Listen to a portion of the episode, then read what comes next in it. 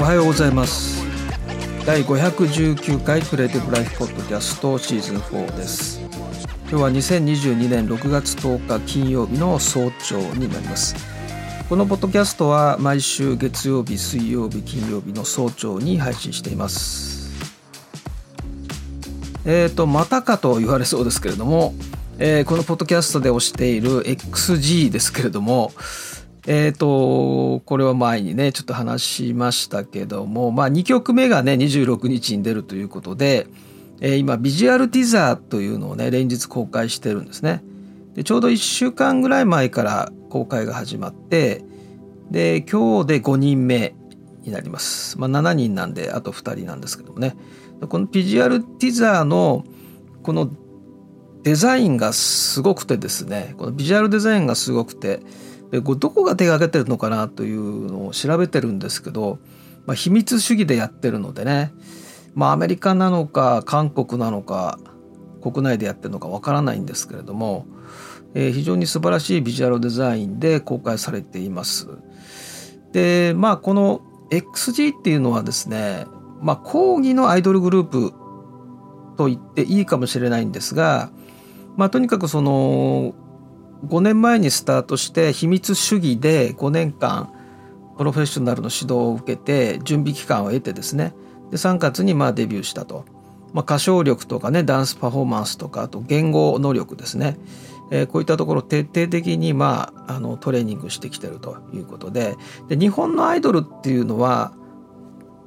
未完成の状態から始まって、でファンが応援しながらだんだん成長していく、どんどん垢抜けていく、綺麗になっていく、洗練されていくっていう感じですよね。XG の場合はいきなり完成品の状態で何の前情報もなしに登場するわけですね。で SNS で英語で情報をちょこちょこ出してるだけで、テレビにも出ないし、音楽の媒体にも出てきません。後期のベビーメタルが、そうですけれどもね、ただちょっと全然プロジェクトとしては別物なんですけども、情報は唯一そうですね、ウィバースに XG 参加しているので、ウィバースという韓国のファンコミュニティですね、でこの中に参加しているのでね、でいろんな国の言語で、コミュニケーションを取ってるような感じですが、でこの XG のビジュアライザーがですね、公開された時に、これですから PV、MV ね、ミュージックビデオが出てからその後、このビジュアライザーというのと、リリックビデオっていうのが出るんですね。でビジュアライザーっていうのはグラフィックデザインです。曲に合わせてグラフィックデザインが展開する。でリリックビデオっていうのは歌の歌詞ですね。歌詞をモーショングラフィックで曲に合わせて動かすっていうものですね。でこの XG のビジュアライザーは空青人さんっていうのがやっていて、でこの方は US のラッパーのですね、トレピーレッドとかヤングサグなどのですねアートワークをやった方なんですが、今20歳ですね。すごい若いんですね。20歳で、福島県に住んでるんですね。多分変わってなければ。でアートワークは全部 iPad でやってると、詳しくはですね、これ4月6日の第460回でこの、空青人さんのお話をしています。XG のですねこのビジュアライザーが出た時に、あれ誰がこれやってるのかなと思ったら、空青人さんだったので、もうね高校生の頃にツイッターで作品をどんどんアップしてっていう流れで、で US のラッパーのクライアントになってね、依頼が来てっていうようなことで、有名になった方ですけれどもね、結構ね10代20代のクリエイターで、もう海外で評価されて、日本では無名なんだけれども、海外ではちょっと知られていて、でメジャーなことはやってるんだけれども、そんなに有名ではないけど知る人ぞ知るみたいなね、そういう方がちょっと増えてますよね。でこれも前回ですかね紹介した元 AAA のですね、元というか、AAA がもう活動してないので、スカイハイがですね、自分で1億円出して、でザ・ファーストっていうね、ボーイズグループのを発掘するオーディションをやりましたけれども、彼もね35歳ぐらいですよね。結構ね今日本はこれ前にも言いましたけども、若い人がね結構そんなに目立たずというか、あんまりアピールせず目立たず、でもグローバルに仕事してるんですよね。でたまたま海外のメディアでそのアートワークのそのなんか特集があってですね、新しいデジタルので、その中で、アーティストがたくさん出てくるんですけど、結構ね日本人が入ってましたね。で調べたら、全員20代の若いクリエイターの方ですね。日本では知られてないけれども、海外で結構そういう大きなプロジェクトに関わってるっていうね。だからそういう意味ではまあ本当に可能性を感じてまして、アピールしていないんですよね。俺はこんなことやってるぞみたいなことをね発信はしてないんです。地味に活躍してるっていうかね、しかもグローバルにやってるから、そういうところもっとちょっとスポット当てたいなと思ってるんですけど、もし自分がですね専門学校を作るとしたら、今専門学校を新しく作るとするならば、まずグラフィックデザイン、フォトグラフィー、シネマトグラフィー、アニメーション、リアルタイム 3DCG、 それから AI クリエイティブ、人工知能ですね。これを徹底的に学ぶというスクールだったら今やりたいですね。これは絶対今武器になると思うので、Adobe ツールはね Adobe の国際認定資格でもある Photoshop、 イラストレーター、プレミアプロ、これがリテラシーですね。であと After Effects が入って、この4つのアプリはもう達人クラスでいくと。でサブツールとしてエピックゲームズのアンリアルエンジンとか NVIDIA のオムニバース、ブレンダーとかね、そういったものを使いこなすと。まずグラフィックデザインですね。で、シネマトグラフィー、アニメーション、リアルタイム 3DCG、 人工知能と AI を使いこなす。 AI はあくまでもつなぎ技というふうに思っているので、例えばリアルタイム 3DCG で形を作った上で、表現的にはグラフィックデザインで、そのつなぎ、いろんなメディアのつなぎですね、各メディアのつなぎを AI でつないでいくみたいな、そういう考えですかね。そういった新しいクリエイティブっていうのがもうね、これからできるという話じゃなくて、もう今すでに現在進行形なので、そういった新しいクリエイティブというのを多分ね、これは何かその一つのジャンルにすればいいんだけど、ジャンルになってないので、もうやってる人はいるんだけれども、なんかこう目立ってはいないというかね、あまり知られていないということなので、非常にそこにね力を入れていきたいと思ってるんですけど、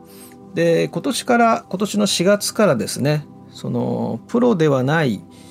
デザイナーではない人たちのデザイン活動を支援するっていうことで、プロダクトでいうと Adobe Express なんですけどね、ライバルが Canva ですけれども、デザイナーがいない企業で内製化が進んでるわけですね。つまりデザイナーがいないわけですから、デザインをしているのは、営業の人だったり企画の人だったりと、つまりデザイナーではない人たちが、そのウェブをやったり、印刷物を作ったり、SNS のね広告を作ったり、デザイン活動をしてるわけですね。でそこで使われているのが Canva とかね Figma なんですが、Adobe Express が、そこにね、競合としてね、というか逆ですけどね、Adobe Express の競合が Figma とか、Figma はね、XD と比較されますけど、Figma はね結構前にもお話しましたけれども、Figma の中の人が言ってましたけれども、デザイナーではない人たちの方が使ってるわけですからね。だからそういう意味では Canva に非常に近いといえば近いですね。プロのデザイナーも使ってるけど、プロじゃない人たちも使ってるわけですからね。キャンバほどじゃないにしてもですね。でこういったプロではない人たちのデザイン活動っていうのがすごい今活発になってきてると。でそれをずっと支援しているということなんですけども、一方でじゃあプロの人たちはどうかというと、もう達人クラスを目指すような人が出てきているので、そういったメリハリの中で、極端ですけれどもね、だから最近というか、先月あたりから例えばイラストレーターのベジェ曲線徹底的にやるとかね、フォトショップのものすごい高度な切り抜きを徹底的にやるとかね、そういう今まで避けてきたところ、これはもう本当にレタッチャーとかね、専門の人がやるものであって、例えばベジェ曲線にしてもね、自由自在にベジェ曲線操ってやれる人ってのはそんなにいないわけですよね。でもあえてそこをやると、もう徹底的に自由曲線をイラストレーターでマスターする、フォトショップでもう徹底的にもう高度な切り抜きやる。でそれはプロフェッショナル思考の表れなんですけれども、だから今、私が取り組んでるのはプロではない一般の人たちのデザイン活動と達人クラスのプロフェッショナル、両極端のことをね今同時にやってるんですけども、でそのプロフェッショナル思考があるんで、この XG っていうのはまさにねプロフェッショナル思考なので注目してるわけです。妥協なしのプロフェッショナルと真ん中でやってる今のビジュアルティーザーを見ていただければそれが分かると思います。でもちろんこれは国内ではちょっとこの路線は受けないので、間違いなく国内で何かビッグになるっていう感じではないんですけれども、じゃあ海外はどうかというと、もう上には上がいますからね。で強烈な政治力というか、いろんなものをクリアしないとねメジャーになっていかない世界なので、そんな中でどのぐらいこう存在感を出していけるかっていうところはとても注目しています。で皆さん千葉ブラザーズってご存知ですか？変なゲームズの千葉ブラザーズ、これね小学生のクリエイターなんですね。兄弟でお兄さんがシモンくんですね、小学校3年生だから10歳で、弟のマシロくんがですね小学校2年生で8歳ですね。8歳と10歳の兄弟の、ゲームレーベルなんですね、変なゲームズっていうのが。でこの2人はプログラマーでだってお父さんが33歳ですからね。で、YouTube チャンネルは、変なゲームズ千葉ブラザーズというね、まだねチャンネル登録者数が846人なんでまだ全然少ないんですけれども、これねぜひ見てもらいたいのは、このね8歳と10歳のこの小学生2人ね兄弟なんですけど、ゲームを作ってるんですね。で Unity を使ってゲーム開発してます。で Unity ってね私もちょっと挫折してるからあれなんですが、C シャープでプログラミングするんですよね。アンリアルエンジンってほらビジュアルでできるから結構敷居低いんですけどもね、 Unity ってちょっと難しいのでもう本格的なちょっとプログラミングになってしまうということもありまして、でこのね Unity のねチュートリアルとかねやってるんですね。あと驚いたというかすごい面白かったのはブレンダーですね。ブレンダーをこれですね、7歳のゲームクリエイターが教えるナイトルの作り方っていうんで、この7歳の弟さんの方ですね、小学校2年生の弟さんがですね、ブレンダーの使い方を教えてくれるっていうチュートリアルなんですけど、ナイトルって亀のポケモンのねあれをブレンダーでこう作るっていうの作り方をねチュートリアルでやってるんだけど、これすごいというか7歳でよくこんな教えられるなっていうね。あとねRobloxでねスクリプトを書いて出たり消えたりする壁を作るっていうYouTube が上がってて、これはお兄さんがやってるのかな。でこれRobloxの中のツールを使って、スクリプトを書いてですね、その壁が出たり消えたりするっていう仕掛けを作るっていう。でこれを作り方をねチュートリアルで出してるんだけども、もちろんあれですよ、そのプロの人が教えてるようなそういう教え方ではないですけど、7歳ですからね。7歳と今は8歳か、これ1年前のだから。8歳の子がですねブレンダーをチュートリアルで教えてこう出してるわけです。で、ここはこうでこうでってね、こうツールの教え方教えてるんだけれども、でまあテロップとか出てるのは多分お父さんがやってるのかどうか分かりませんけど、これはぜひ見てほしいと。あ、これよりもですね TBS が、昨年の11月ですか、昨年の11月に、TBS で、この兄弟をね紹介してるんですね、TBS ニュースの、昨年の11月18日のニュース、これはYouTube にアーカイブが上がってるんですが、プログラミングから CG 制作まで小学生ゲームクリエイター兄弟開発現場へということで、まあ、開発だからこのゲームレーベルですね、変なレーベルでしたっけ、変なゲームズのスタジオにこの TBS の取材班が訪問してっていうやつですね。このねやり取りがすごい面白くて、エディターはビジュアルスタジオコードを使ってますとかっていう、まあ、普通に言ってるわけです。このね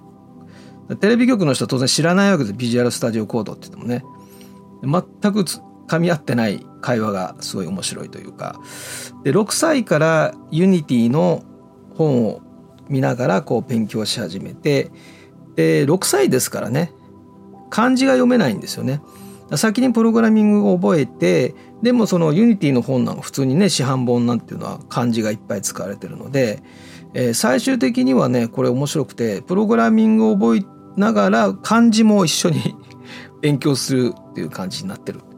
漢字も同時に覚えてるみたいなね。だからまあこれはここでのポイントはまずブレンダーもユニティも無料で使えるということなんですね。これはね私はこの今何でもかんでも無料で使える時代っていうのはすごいことだと思ってまして、ですから今ね 3DCG 勉強会で使ってるのも Adobe 製品以外は全部無料のツールで言うとちょっと思い出しましたけど、エピックゲームズのマーケットプレイス、これアンリアルエンジンインストールするとですね、ランチャーが一緒にインストールされるというか、ランチャーからインストールしないといけないクリエイティブクラウドデスクトップアプリと同じで、ここに、ね、マーケットプレイスがあって、で今月の無料コンテンツって毎月無料になるんですね、いくつかで。今月はちょっとすごくてですね、7万円ぐらいのものが0円になってます。一番高いのが、36,968 円の MoveIt というですね移動制御プラグイン、アンリアルエンジンの、まあ、これ、ロコモーションシステムって言って、まあ、要するにキャラクターをこう動かすためのプラグインですね。でこれが 36,968 円なんですが、これが今0円になってます。でそれ以外にも 7,000 とか 8,000 の 3D アセットが0円になってます。全部で7万近く 66,536 円ですね、買うと今0円ですから。で先月もやっぱり4万円ぐらいでしたね、4万円ぐらいが0円になってました。これねダウンロードする必要ないので0円でねぜひ買っといてください。特に 3D 勉強会に参加されてる方はですね、RR エンジンの無料アセット、無料といってもねこの7万円相当のものを0円で今月は買えるわけですから、ぜひね買っておいてください。必要な時にダウンロードすればいい。ストレージがねどんどんダウンロードすると取られてしまうので、ダウンロードはしなくていいのでとにかく買っておくと、0円で買っておくと、で必要な時にインストールするっていうことでいいと思うんですけどね。こういう時代なんですね。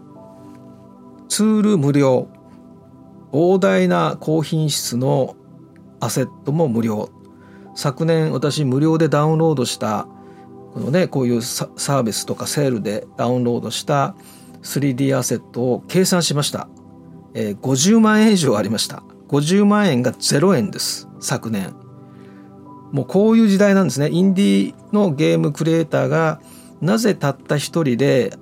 あんなすごいゲーム作れるかっていうとね、ツールが無料で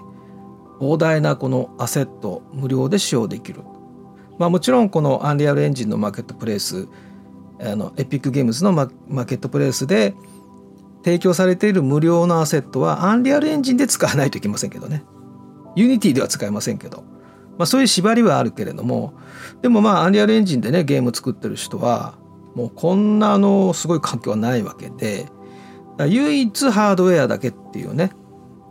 パソコンだけということになるわけです。中古の Windows のゲーミングマシン、まあ、そんなに高くなくてもいいと思うんですけどもね。だから子供にどうですかね、スマホとかタブレットじゃなくてゲーミングマシンを与えた方がいいんじゃないかなと思いますね。だって最新の iPhone の13なんていうのはですね、512GB モデルだと134,800円ですから、中古のゲーミングマシンより高いっていうね、スマホの方が。だから子供に、もちろんその子供がやりたいっていうか、なんかこうそういう意欲があるかどうかってことですけれどもね、やっぱりこのアンリアルエンジンがこうガンガン動くようなですね、もう中古でいいので Windows のゲーミングマシンをこう触らせるっていう方がいいんじゃないかなっていう気がするんですよね。こういう今の時代は全部無料なわけですからね。で、あとはですね、やっぱりこういう若い人たち、先ほどねそのグローバルに活躍している10代20代の若い人たちを見ると共通点がねあるんですね。それは自分は自分っていう考え方なんですよね。自分は自分ですっていう、なんかね他人と比較して自分の位置を確認するようになったら、なんでしょうね、すごいことを素直にすごいって言えなくなりますよね。ずっと他人と比較、ネットでこうねいろんな人を見ていろんな人と自分を比較しながら自分のポジションを確認するようになったら、これはすごいって感動できなくなると思うんですね。自分にブレーキをかけることになるので、だから今活躍してる人はね、もう自分本位というか、自分は自分だからっていうのが基本ですよね。で、そういう人たちがこう緩やかにこう集まってるような感じなんですね。まあいいことばかりじゃないんだけども、確かにねすごい気分が変わったり急に変わったりとかそういうのはあると思うんだけど、だからまあそういった何でしょうかね、もう最先端のテクノロジーが無料で使える、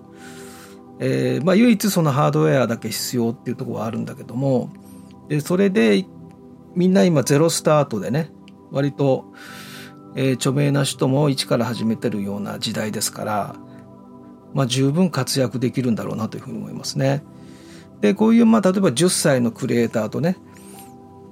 でちょっと今日は紹介できませんけどね、70歳の、70代のねすごいクリエイターもいるんですよね。10歳のクリエイターと70歳のクリエイターが協業できる場所がやっぱりこう今風に言うと自立分散型組織ですね。DAO の可能性はどこにあるかっていうと、そういうとこだと思うんですよね。で、そういう新しいクリエイティブの環境っていうのをやっぱり模索していきたいと、何にしてもお金がかからないし、勉強は必要ですけれどもお金はかからないし、でそのハードウェアにしてもね中古にすれば、そんなにすごい金額にはならないので、それはもう貯金して買えばいいということでね、十分買えるだろうというぐらいのレベルなので、それでどんどんもうグローバルにいっちゃっていいんじゃないかなと思うんですよね。で、自分は自分のやり方でやるからっていうね、他人とあんまり比較しないで自分は自分という、自分をこうなんでしょうかね、それもあんまりいい面だけではないからね、当然いい部分と悪い部分は同居してるわけですけれども、こういう新しいことに挑戦する場合は自分本位の方がいいでしょうね。周りを見ない方がむしろいいでしょうね。そういったことで、ぜひね、極端な今取り組みをしております。プロじゃない人向けのデザイン活動と、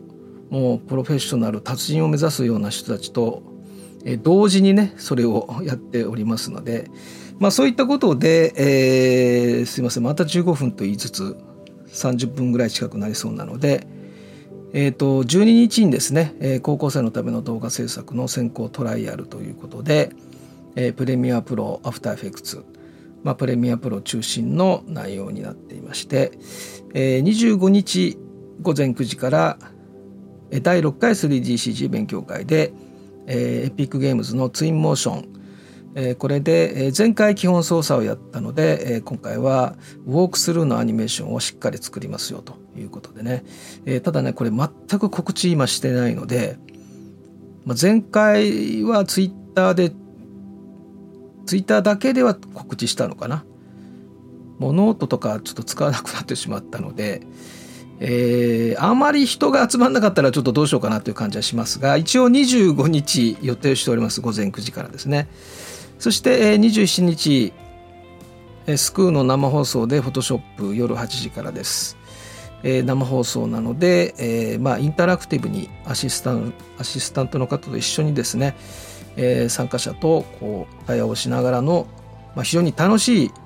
ォトショップの番組になると思いますので、無料なので、ぜひ、参加をしていただけると思います。